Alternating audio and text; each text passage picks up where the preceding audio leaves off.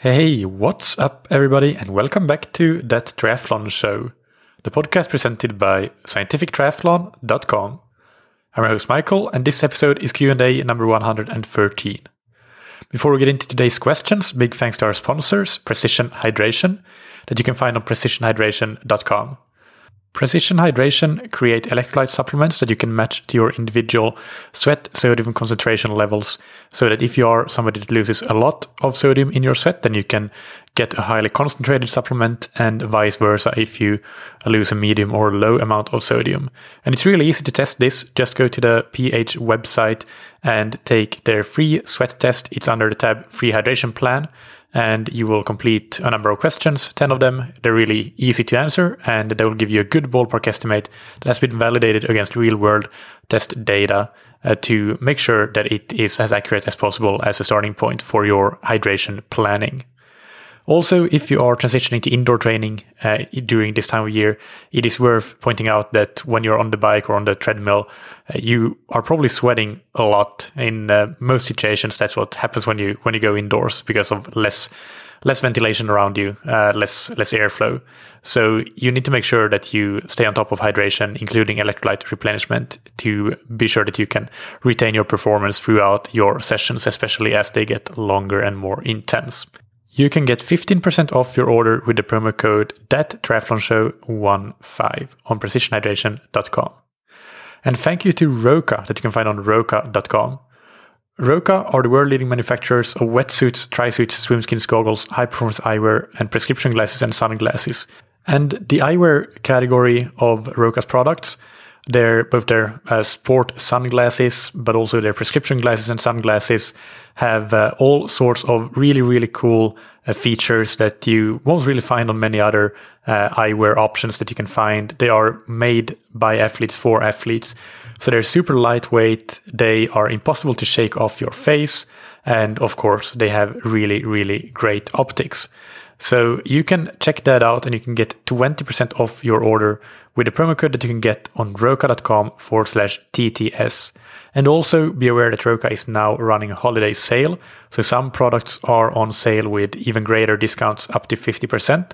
So check that out. And uh, you cannot combine the roka.com forward slash TTS promo code with any sale offers that might be going on. But if you buy something that's on sale for a greater discount, then uh, be sure to mention to Roka that you uh, you came from uh, Scientific Triathlon and that triathlon show because that really helps the show out a lot.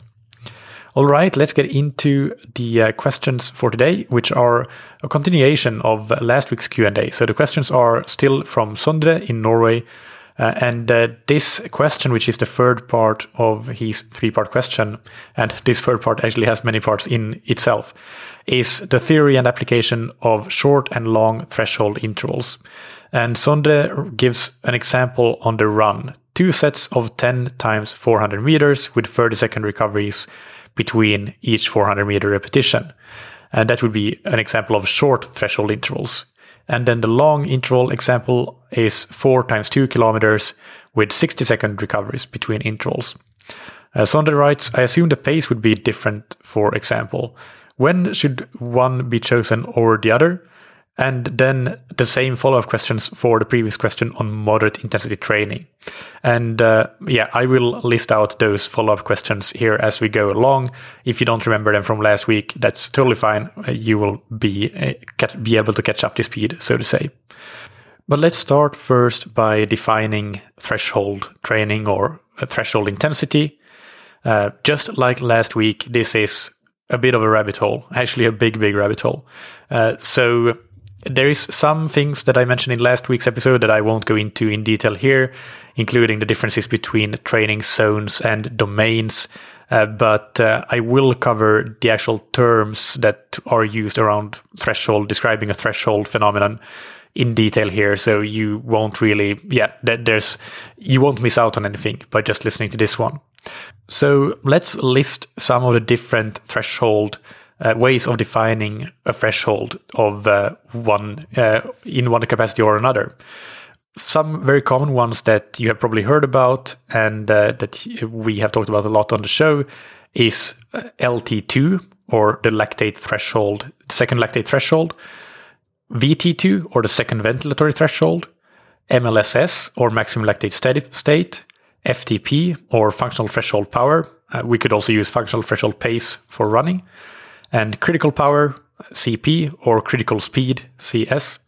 So uh, those are just uh, some examples. And of course, we also talk about anaerobic threshold and lactate threshold. They usually refer to this, this same phenomenon. And uh, really what they are referring to, what all of them are referring to is the transition area below which steady state exercise is possible and above which it is not. And that, that is what all of them, in one way or another, are trying to get to.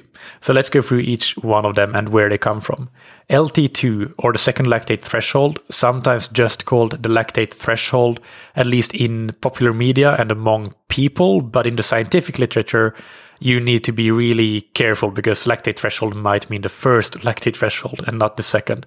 So, uh, yeah, be aware of that. But LT2 is the second inflection point in the lactate curve from a graded exercise test, uh, an, an incremental test, when you do lactate sampling at the end of each stage of power. So you might have seven stages of power, or increasing power, or increasing pace. It depends on your fitness, of course, but let's say you start running on a treadmill at uh, 10 kilometers per hour, and you might increase by one kilometer per hour uh, for and run at each stage for five minutes. So five minutes at 10, five minutes at 11, five minutes at 12, and so on. And you, at the end of each stage, you take a lactate sample or the uh, test provider takes a lactate sample and you get a curve and then you can see two inflection points or you can calculate them. And the second one is the LT2. VT2 or the second ventilatory threshold is similar in that you are also doing a graded exercise test, but in this case, you're doing it with gas exchange measurements, uh, VO2, VCO2.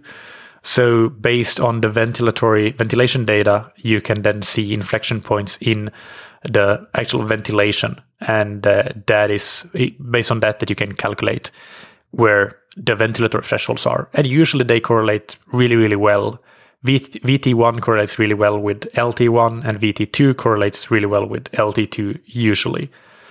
I would say that probably the ventilatory thresholds are slightly more exact, but uh, but again, both are good estimates uh, if the test is done correctly using a good testing protocol and good uh, a good calculation protocol or analysis protocol for actually assessing where the inflection points happen. Then we have MLSS, maximum lactate steady state. This is defined as the highest workload uh, that can be maintained without continuing to accumulate lactate over time. So this is a test that takes some time. You would have to do several time trials, well, not time trials, but several work bouts at a constant power or a constant pace. And these work bouts need to be 30 minutes uh, usually. So you would have to do them on separate days. And you would basically aim to find at which pace or at which power do you get an increase in blood lactate of no more than 1 millimole between minutes 10 and minutes 30? So if you increase from 2 to 2.9, that would be okay. So that would be considered uh, in the steady state uh, domain, in the heavy exercise domain. But if you increase from 2 to 3.1 uh, between minute 10 and minute 30 in blood lactate, then that would not no longer be considered steady state. So that would be above your maximum lactate steady state. And then you would come back the next day and maybe lower your power output by 15 watts. And then you would find that, okay, at that power, your, uh, your lactate only increased by, well, less than one millimole. So, so then you would find that, okay, my, my threshold is, or my maximum lactate steady state is at this power output. Some studies suggest that MLSS is a lower intensity than VT2 and LT2 and critical power. And uh, yeah, as far as I can tell, that is that is correct. But we won't go into detail on that here and now. Well, that leads us into critical power, and uh, I would definitely recommend that you go back and uh, listen to a recent interview that I did with uh, Dr. Mark Burnley, uh, where we talk about critical power among other things. And uh, uh, critical power or CP can be tested either as a single time trial. So that would be a three minute time trial where you start absolutely all out. You're sprinting off the line. And then, of course, you are gradually going to lose pace, lose power because you can't hold a sprint for a long time. You can only hold it for a few seconds. And you keep going as hard as you can for three minutes. And basically, where your power starts to taper off at the end of the three minutes, where it ends up being, that is your critical power. Uh, that is, in simple terms, how the three minute test, which is quite brutal, but it's a single test, so that's good, and it's short and fast. Uh, so, so that's good. That, that's one way to determine it. But you could also do several time trials of different durations. So, for example, do a time trial of three minutes, one of six minutes, one of 12 minutes, and one of 20 minutes. And, uh, and then you could calculate your critical power because critical power is essentially the point where theoretically you can exercise at a steady state. And when you have these different time trials, you can sort of plot the the asymptote of power or pace versus duration and you can calculate also uh, in in different ways where that asymptote will happen where you're you can go at the same power for in theory indefinitely. Well that's not exactly the case but but you can exercise there at a steady state. So so that's the other way to calculate critical power several time trials of different durations. Professor andy jones and mark burnley who i recently interviewed as i said uh, in 2019 published a big review where they argue that critical power is a better marker for the transition between exercise domain than MLSS. And uh, in that review, they argue that critical power really is the boundary below which a physiological homeostasis can be maintained, but above which it cannot. And I think it's really important to understand here the difference between maintaining a physiological homeostasis and going at a certain power forever because that's definitely not the same thing. So so keep those two different uh, uh different definitions in mind. And being at the physiological homeostasis that is the mark of when you're below critical power or critical pace. Not that it's a pace that you can hold for like a super long time because you might only be able to hold critical power for 30 or 40 minutes depending on how well trained you are. Then ftp functional threshold power, which we talk about a lot. Uh, it's a very popular term. And uh, it's basically a term used when you have some sort of field testing done to uh, to assess your threshold, or your threshold is assessed based on your collected training and racing data. So it's an estimate based on that. And uh, yeah, the estimate is trying to get at the same thing really. What is the highest power that you can maintain in in a steady state, essentially? And this is a good concept, but uh, in my opinion, the thing that is uh, that is unfortunate is that it suffers from a lot of poor testing protocols developed to assess it. And you've probably heard me saying that before, and uh, my guests saying that it is quite common that athletes overestimate their FTP. You almost never see a person underestimate their FTP. And this has negative implications on training, especially for those athletes that rely heavily on FTP and even to the extent that they might set all of their workouts target at their endurance targets, their VO2 max targets, all, all targets are based on FTP. If the FTP then is not correct, then that, that is a significant issue with training. So, and just one more thing on all of these different definitions is that they exist for both pace and for power. So, as I mentioned already, we have uh, critical power and critical pace or critical speed we have functional threshold, power, but we could also talk about functional threshold speed. Uh, so yeah, you you can. It's not just about bike power. And when I talk about threshold, I don't really refer to any spe- specific one of these, but simply to the same thing that they're all trying to get to in one way or, or another, which is the the highest possible point at which you can exercise in a steady state. And as soon as you go above that point or that area, then it's no longer possible to to maintain a steady state. And uh, really, as long as you find that intensity, which method you use to get it doesn't really matter at all. And experienced athletes can do this uh, pretty well or really well just based on feel, in my opinion, at least. So, uh, so you might not even need to test it in in, in a certain sense. But uh, anyway, let's get to uh, to the first question, which is when should you choose one or the other? And the key question here is: Do you really want to move the needle with the workout, or do you want to maybe move the needle a little bit, or do you want to just maintain? If you really want to move the needle, then in my opinion, you should generally go for longer threshold intervals versus shorter threshold intervals. What does longer mean? Well, that's a tricky question. I don't think there's a right or wrong. I would suggest at least five minutes, but uh, preferably even longer. The swim is an exception due to the difficulty for most triathletes to maintain good form for that amount of time. So, depending on the athlete, you might always prefer shorter intervals like 100s, 150s, or even when doing longer intervals, you might be doing something that is not super long, like you might be doing 200s, and you might think of them as long threshold intervals, even though they're really not. If the session is secondary, so let's say in a scenario where you have already done one workout that same week with longer threshold intervals, then you could consider doing your second threshold workout with shorter intervals to make it slightly less stressful but still get a bit of an extra boost within that weekly dose of threshold training. So this is simply a question of finding the right balance between how much you can push in any given time period versus how much you need to push to get the desired adaptations. Also, when you decide between longer and shorter, you should think about the principles of progressive overload and the principle of specificity. Before I get into that, by the way, of course, I didn't mention that, but if you are just looking to maintain some threshold qualities, then you can go for short intervals because they are generally less costly in terms of recovery and so on. But uh, you can easily maintain something that you've previously already gained through that kind of workout.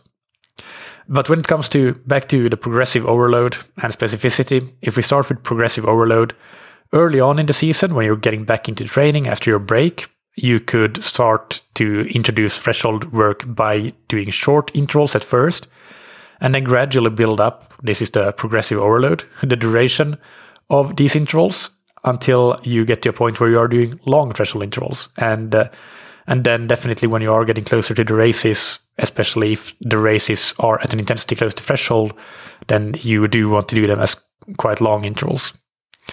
In terms of specificity, if you're training for an Olympic distance race, for example, then you might be riding and running right around threshold. And you will do that continuously for maybe an hour or so on the bike, maybe more. And you might do 40 to 45 minutes on the run. And that means that in both of those cases, you'll probably be performing uh, just a little bit below your threshold for the bike. And for the run, maybe right at your threshold or a little bit below. It depends on on how fast you are, of course. But but I think that for an athlete that is focusing on Olympic distance and they're say biking in one hour and they're running in 40 to 45 minutes, this is they need to train threshold training with longer intervals because this is going to be super specific for the type of racing they are going to be doing. So for this athlete, longer threshold intervals would be one, if not the most important type of workout that they can do because they are so race specific. For many uh, amateur athletes, a sprint distance race will be done right around threshold. So the same would apply there. And this all depends on your speed. If you are a top ITU athlete, of course, you'll be doing this significantly faster than your threshold or higher power and pace than your threshold. But that's not most of us. So, so for many, a sprint distance race will realistically be at threshold. And for very advanced athlete, at least the run in a 7.3 race, definitely the swim as well, by the way, will be done right at or, or very close to threshold at least. So again, for these athletes, the principle of specificity would apply for the swim and the run, at least in this situation as well. On the other hand, if you're training for an Ironman, or for that matter, for a pure 5K run or a 10 mile time trial on the bike, then threshold training is not really specific for a race because your race intensity is quite different. So in that case, there may be periods of the year where threshold development or maintenance is part of your objectives, but uh, it is not as important as the specific work you're doing. So for this athlete, you could choose to do the shorter type of threshold because again, this would be a secondary type of workout, not quite as important as your key workouts, the race specific ones that uh, would be your primary goals. So the key target here would be to find the right balance again between load and response, achieving your objectives. And if it's more about a minor boost in threshold or maintenance type of work, then those shorter threshold intervals would work well. And they would give you an easier time to recover in time for your key workouts, whether they be a key long Ironman bike pace ride or a 5k run on the track or 5k pace run on the track and so on. So so that's a bit of the around how how these principles, what you're training for, apply uh, in terms of specificity. And you also ask if pacing should be different. So if we are really discussing threshold intervals, then we need to realize that our threshold is not a discrete point, not a specific pace or power, but it's actually a range. But it's not a super broad range. So we should allow ourselves to do our intervals anywhere within this range, and we can be very confident that we get a very similar or identical effect anywhere within this range.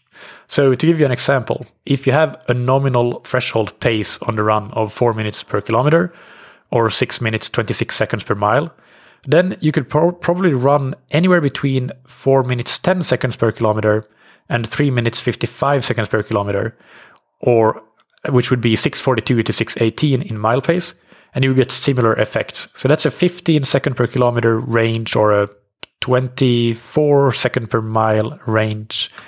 And uh, yeah, so so that's sort of like the magnitude here of the range. In practice, what will happen is that in workouts with shorter intervals, you will probably push towards the higher end of that range. And in workouts with longer intervals, you might be at the lower end of that range or in the mid end of the range just to be able to complete the all the intervals without blowing up. So in a sense, the workout prescription takes care of pacing for you because you will just be focused on going hard, but just hard enough that you won't be blowing up before the end of the workout. I think that uh, in terms of how large that range is, I would say that 5% uh, from your threshold pace or threshold power, that, that would be like the size of the range or the, the width of the range.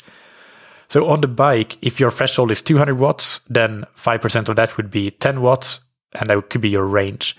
So you might target between 195 and 205 watts for threshold work. If it's 300 watts, then your range would be 15 watts, and then you could target a range of 290 to 305 as the range. So rather err a bit on the side of lower rather than higher, for sure. And in the running example I just gave, I used that 15 seconds per kilometer range, and I hadn't done any math uh, before just doing that. It was quite intuitive when I said 410 to 355. Uh, but actually, I did the math, and it ends up being 5.8% of that nominal threshold pace of 4 minutes per kilometer. So it also falls in the same ballpark. It's important to note that if you go above that range, then it's not really threshold work anymore.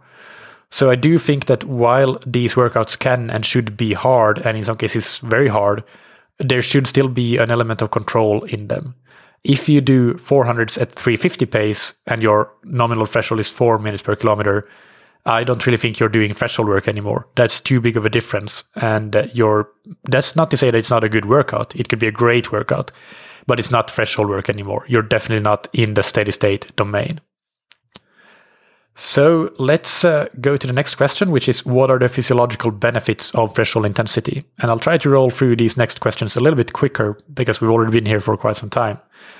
But we talked about the one of the main ones already, and uh, that is specificity. So I won't I won't linger on this point. But if you're racing sprint distance triathlon, Olympic distance triathlon, 10k running, half marathon running, if you're pretty fast, 40k TTs on the bike, etc Obviously, it's very specific, and that's a good thing. So, training for these distances, threshold training is important. The other one is something we talked about last week, and uh, when we talked about moderate intensity training, it still applies here because threshold is also moderate intensity training, even though it's the very high end of moderate intensity training. But the benefit here is that threshold training and moderate intensity training makes 2A fast twitch fibers better at producing energy aerobically and get more resistant to fatigue. What that will mean in practice is that you will be able to swim, bike, or run at a higher percentage of VO2 max for longer durations, for longer duration. And uh, this is called fractional utilization. And that is one of the key factors of endurance performance. So essentially, you could you could talk about moving your threshold closer to your ceiling. So, so those are the two main benefits, but uh, I should also mention a, a, disadvantage or two of threshold training. I think The first one is that it is very costly in terms of recovery needs. So, both in terms of muscle damage, especially when we're running at threshold pace, especially if you're a very fast runner. And secondly, in terms of glycogen depletion and uh, just your metabolism, these are very energy intense uh, workouts. And you will be using a lot of energy, a lot of carbohydrate uh, for running at that pace or cycling at that pace for that matter. So, recovery is essential. You can't underestimate what they will take out of you. The second disadvantage is that because a threshold is the transition area between the steady state or a steady state domain, the heavy exercise domain, and a non-steady state exercise domain, which is the severe domain, it is it could be it is common, I would say, to tip over into the wrong domain and do something very different from what you intended. Instead of steady state exercise, you're doing non-steady state exercise. Again, athletes tend to overestimate their threshold when left to their own devices so this is a place where having a good coach can have a huge positive impact. But also for self-coached athletes, I think one thing that you can do to uh, to mitigate against this is to do some sort of metabolic testing under the guidance of an experienced professional. This can be quite eye-opening and pay big dividends in the effectiveness of upcoming training. Number four, question number four here is who should be doing threshold work? What types of athletes? And the answer here is quite similar to last week in that if you're targeting an event close to the threshold intensity, then you should definitely be doing a fair amount of it, in my opinion. So that means almost anybody focusing on Olympic and sprint distance triathlon should be doing a fair amount of it. Advanced athletes focusing on half distance triathlon should be focusing on threshold training at least when it comes to running and swimming because they will be close, very close to threshold. In terms of pure running, the 10K and half marathon distances in particular lend themselves to a fair amount of specific work uh, at threshold because those race distances fall right around threshold, uh, depending on your speed, of course. If you're a fast runner, the half marathon might be right at your threshold if you're very fast. And if you're a slower runner, 10K might be right at your threshold. Like I said last week, if you are somebody racing really short events, for example, like you are a rower racing in events lasting six minutes, or you're a track cyclist, then threshold training might have much less importance. But I think for any triathlete, even if you're focusing on Ironman, which is far from threshold, threshold training does have benefits. The difference lies in how much of it that you do and when you do it. So an Ironman athlete might be doing their threshold training further out from the race because it's not specific, but they will still get the same physiological benefits that we already discussed, and that will help them race better or the Ironman distance again because of some of those benefits that they have gained, the fast twitch fibers uh, being more uh, resistant to fatigue, and those fast twitch fibers will be called upon at some point, point in the Ironman race without a doubt. Question number five is when during the season should threshold intensity be done and how frequently? There are a lot of different ways to go about this, but if we start with the easy part of the answer, for somebody targeting a race close to threshold, again, I feel like I'm repeating myself a bit here, but uh, specificity. If you are training for a race where threshold intensity is the specific race pace or close to it, then in the last four to six weeks before that race, I would say one threshold workout per discipline per week would be ideal if this is triathlete we're talking about. For a runner or cyclist, uh, pure runner or cyclist, not a triathlete, they might be doing one to two threshold workouts per week in, in that same period before their specific race. But uh, other athletes training for races at different parts of the intensity spectrum, well, as I talked about last week, for athletes that are newer to the sport or simply farther away from their athletic potential, still very much developing and potentially seeing some what you might call beginner gains. For them, I think you can mix and vary your moderate and high intensity workouts quite a bit. Uh, to give you an example, let's talk about a runner who runs five times per week. Uh, they might be doing three easy runs per week, one moderate intensity workout, and one high intensity workout. And the moderate intensity workout in this case could be a threshold run because it still belongs to the same category. So, uh, so this could be like a basic template for a long part of their program. You do want to have some form of progression there, yes, but you don't need to complicate things that much. You could follow that template by and large for most of your non-specific preparation or your base training, if you want to call it that. So, depending on your goal race, that could be until you're, for example, eight weeks out from that race. You, you could be following such a strategy and do essentially a threshold run or a tempo run at slightly slower, but a slower pace, but longer duration once per week. That would be an example. But as talked about last week, for advanced athletes, I do like a block periodization approach. And uh, it is very rare that I would focus specifically on threshold training through a training block but rather threshold training would be part of what I would call a moderate intensity block or a strength endurance block. So, in that context, let's take an example of an athlete that for five weeks will be focusing on moderate intensity training mostly. They might be doing, for argument's sake, 15 hard workouts within that block. And so, three, three hard workouts per week. Some of them will be more like tempo training or sweet spot training. So, moderate intensity but lower intensity than threshold, as we discussed last week. But some of these workouts will be right around threshold, as we have discussed this week. And uh, how many? Well, that would t- depend on the athlete and their physiological profile, the demands of their goal race, and their own objectives, and so on. But between 20 to 40% of those hard workouts in the block could be threshold workouts. So, in this case, in this example, if we have 15 hard workouts over five weeks, Three to six of them would be threshold workouts. Question number six is when, in relation to other high intensity sessions, should threshold intensity work be done? The day before, the day after, same day, and so on. So, if I include high intensity training and threshold training in the same training block, I would always want the high intensity training, uh, so the training that is above threshold, faster than threshold, higher power than threshold. That should be done when you're the freshest, uh, just as we talked about last week. But in, in contrast to last week when we talked about moderate intensity training, where I said that sometimes it would be okay to do moderate intensity training the day after a high intensity session, I would argue that when it comes to threshold training, you really do want one easy day, even two, between high intensity training and threshold training. Definitely, if you're a runner, I would say that you should absolutely have two easy days between a high intensity run and a threshold run. If you're a cyclist, you could get away with one. Same thing if you're a swimmer. If you're a triathlete, all all bets are off. Not not really, no. But for triathletes, it's obviously uh, much more difficult. So this is where I see an exception in that I think that you could potentially be doing a threshold swim the day after a high intensity bike or run workout. Muscularly, it will be okay because you will use different muscle groups primarily to what you did the day before. But a high intensity workout will always result in some central fatigue. So that's why in an ideal world, you would have an easy day despite the threshold workout being a swim.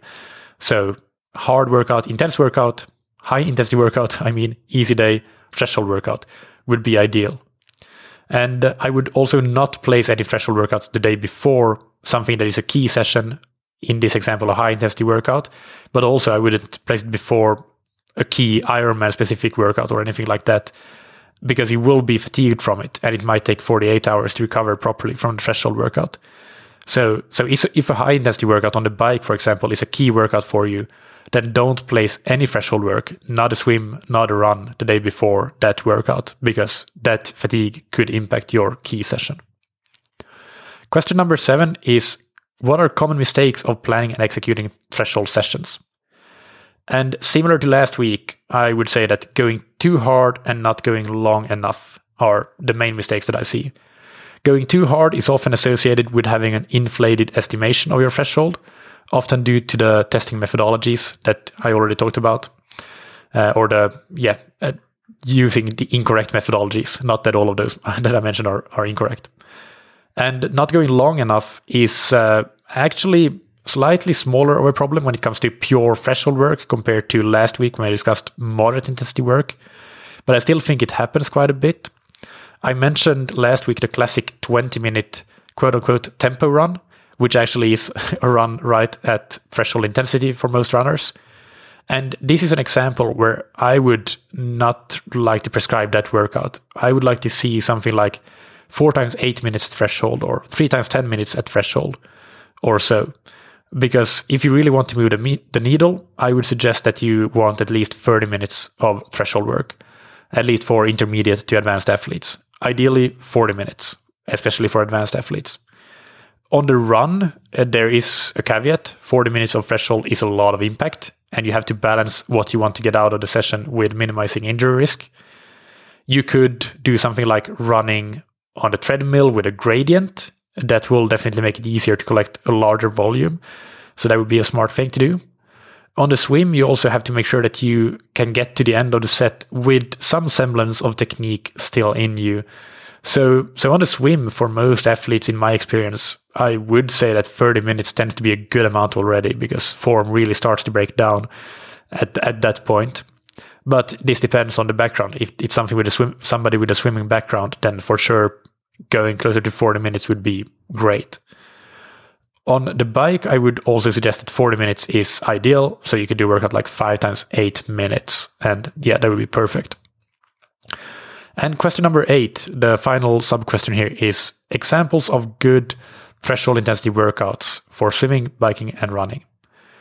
So uh, keep in mind that these can be scaled according to ability level. So a beginner would not be doing these workouts. Uh, a beginner would be doing something more scaled down, maybe 60% of the work. Uh, so something like that. So, so here we go. For the swim, a good workout would be 10 times 200 meters at the pace that you could hold for 1000 meters straight.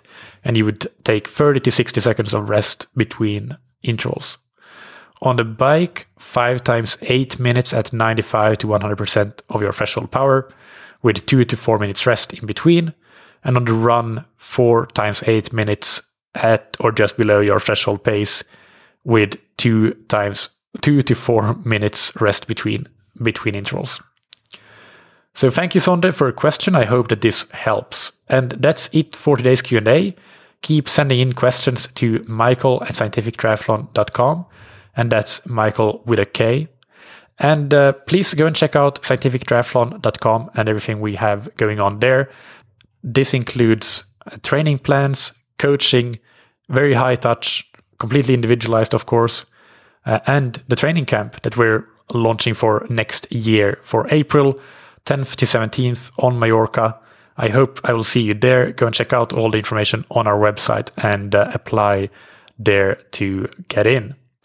And a big thanks to our sponsor, Precision Hydration, that you can find on precisionhydration.com.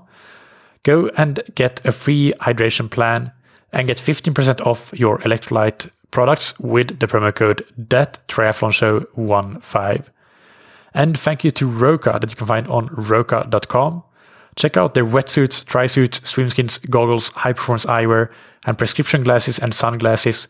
Remember that their holidays holiday sales are going on if you're shopping for Christmas gifts for other triathletes in your life, then this is a perfect place to go, a perfect place to do some Christmas shopping. And you can get 20% off your order with the promo code that you can get on roka.com forward slash TTS. Thank you, as always, for listening. Keep training smart and keep loving triathlon.